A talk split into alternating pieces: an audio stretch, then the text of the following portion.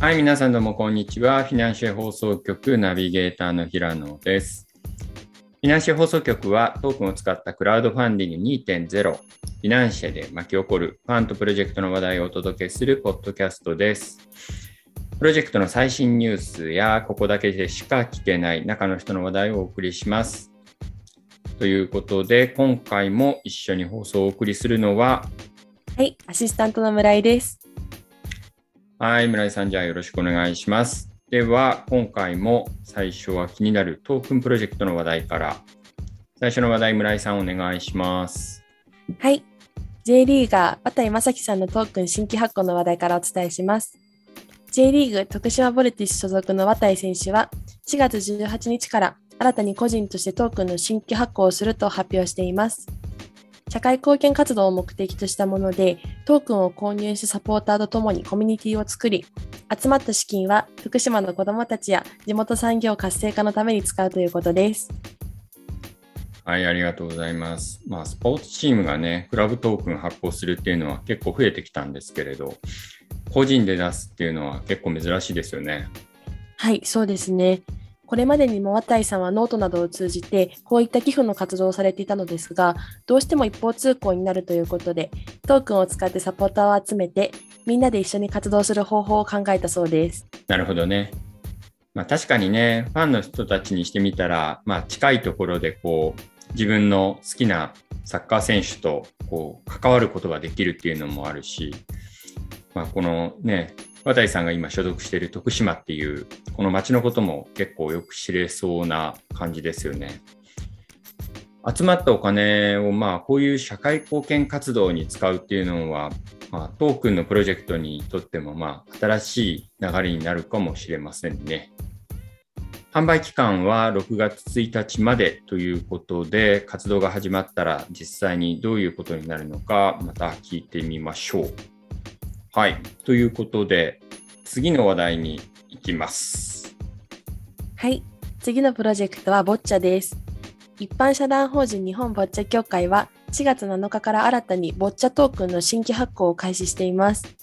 ロンドンブーツ1号2号の田村敦さんが主催するオンラインコミュニティ田村敦の大人の小学校とのコラボレーションも決定していて、サポーターになった方との取り組みも開始されますということです。はい、ありがとうございます。ボッチャといえばね、あの東京パラリンピックで金銀銅獲得っていうことで、そっちの方でも話題になりましたけれど、私も覚えてます。まあ、競技自体のね、面白さっていうのも当然当然あるんですけれど、この、まあ、ボッチャを通じて、こう、インクルーシブな社会っていうものですかね、について考えるきっかけになってますよね。はい、そうなんです。ボッチャトークンを発行するのと同時に、こういったダイバーシティを考えるコミュニティ、ボッチャソーシャルイノベーションラボの活動も加速されるそうですし、先ほどの田村さんとのコラボレーションで、さらに人々が関心をするきっかけになるんじゃないかなと思います。まあ、それと、このプロジェクトを起案されているボッチャ協会のこの代表を務めている澤部義明さん方は、すごい実はテックな方なんですよね。はい、あの、すごい活動的な方ですよね。はい、ご自身も大学時代に遭遇したバイク事故で手足に不自由を持たれたそうなんですが、24歳の時に創業されたテクノロジー系のクリエイティブ企業、ワントゥーテンの代表も務められています。XR と AI が得意ということで、ソードアートオンラインの VR コンテンツの開発なども手掛けられています。仮想空間でこうね、肌の色とか性別とか、まあ、国境を越えて、まあ、こういうね、障害も多分あったりとかすると思うんですけれど、これに関係なくこうコミュニケーションできる世界観っていうのが、まあ、いわゆるメタバースっていう言葉でね、まとめられちゃってますけれど、今すごい本当に広がってますよね。あの、リリースも私拝見したんですけれど、長らくこうパラリンピックの競技団体っていうのはこうボランティアの皆さんがこう活動を支えてきたっていうことで、まあ、今回の東京オリンピック・パラリンピックをこう契機に認知度も向上している今、このボッチャトークンがまた次のね、仕組みにつながるといいですよね。はい、そうですね。5月の23日までトークン販売をされるということで、これをきっかけにダイバーシティやインクルージョンを考えたい方は、ぜひご参加をご検討ください。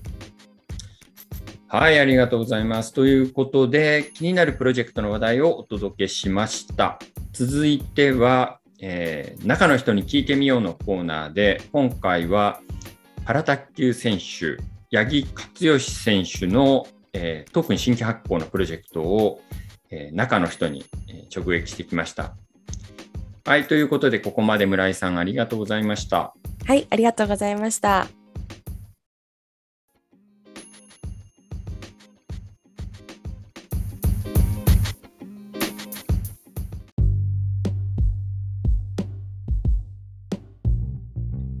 はい、ではここからは、えー、フィナンシェの中の人にプロジェクトのあれこれを教えてもらう中の人に聞いてみようのコーナーです。今回お話を伺うのは東京パラリンピックにも出場したパラ卓球選手八木克勝選手の、えー、トークンプロジェクトについてです。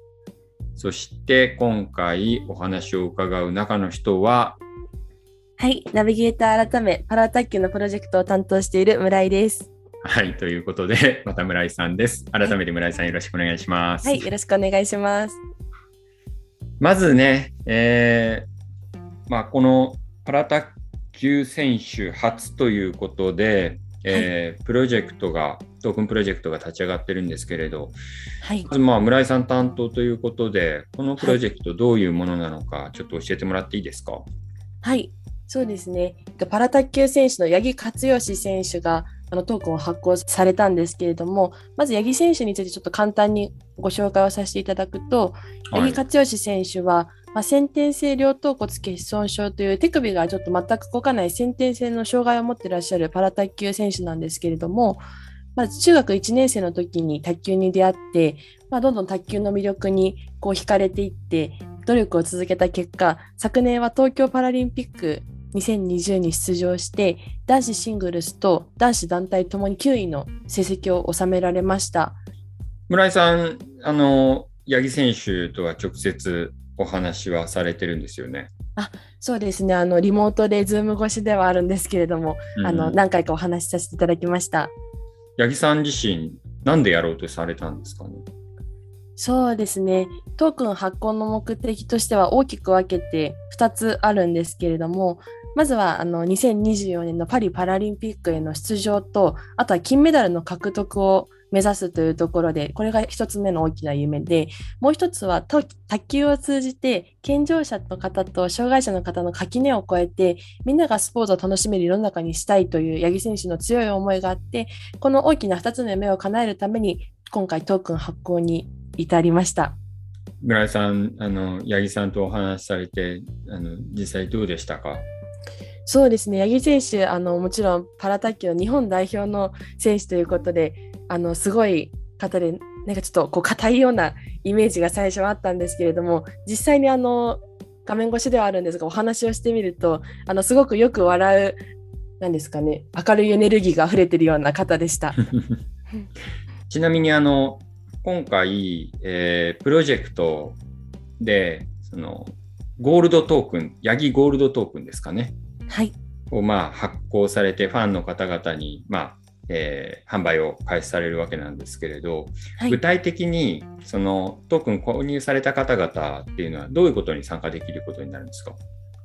そうですね、えっと、トークンを買ってくださった方と、まあ、一つ大きなイベントをちょっと今計画をしているところなんですけれども、スペシャルマッチとしてコミュニティ内の投票で企画内容をこう決めたりとか、あとは、あの、そうですね、グッズのデザインとかを決めたりして、八木選手のと、あとサポーターの方々とで共に作り上げていく卓球イベントのあの実施を計画しております。えー、ファンの方々と一緒に作るっていうのはすごいなんか楽しそうだなと思うんですけれど、はい、今アイデア的にどういうことやるとか何かあ出てたりとかするんですか？そうですね。実際にこのスペシャルマッチの内容っていうのはまだこれからあのサポーターの皆さんと一緒に決めていくっていう段階なんですけれども、まあ、あの琉球アスティーダさんのあのご協力もいただけるということで実際にあのプロの卓球の選手の方を招いてこう卓球を一緒にサポーターの方とやったりだとかあのサポーターの方にも実際にパラ卓球だったりとか卓球っていうものを体験していただいてこう楽しさだったりとかを知っていただくっていう取り組みをしていきたいなというふうに考えています。なんかこうパラ選手として今回フィナンシェとしてはあの初めて、えーはい、発行されるっていうお話だったんですけれど、まあ、こういうケースがすごく広がっていくといいですよね。はい、あそうですね。まあ、まさにこう八木選手の目的の一つがまあ、あの障害者の方も健常者の方も分け隔てなくスポーツを楽しみたいというところなので、まあ、そういうところに関しては、まあ、コミュニティを通して八木選手の本人とユーザーの方とで交流をこう楽しんでいただいたりとかまたあの実際にリアルに八木選手自身がさまざまな地域にこう出向いていったりとかして卓球講習会だったりとかファンイベントをたくさんあのぜひ開催したいっていうお話をいただいているので、まあ、そこであの多くの方にパラ卓球に、まあ、知っていただいてあとはそのパラ卓球というもの自体に触れていただく機会をこう創出していけたらなというふうに思っています。はいということで、えー、今回の、えー、中の人に聞いてみようのコーナーではパラ卓球選手八木克義選手のトークンプロジェクトについて、えー、担当されている村井さんにお話聞きました。村井さんどうもありがとうございました。はい、ありがとうございました。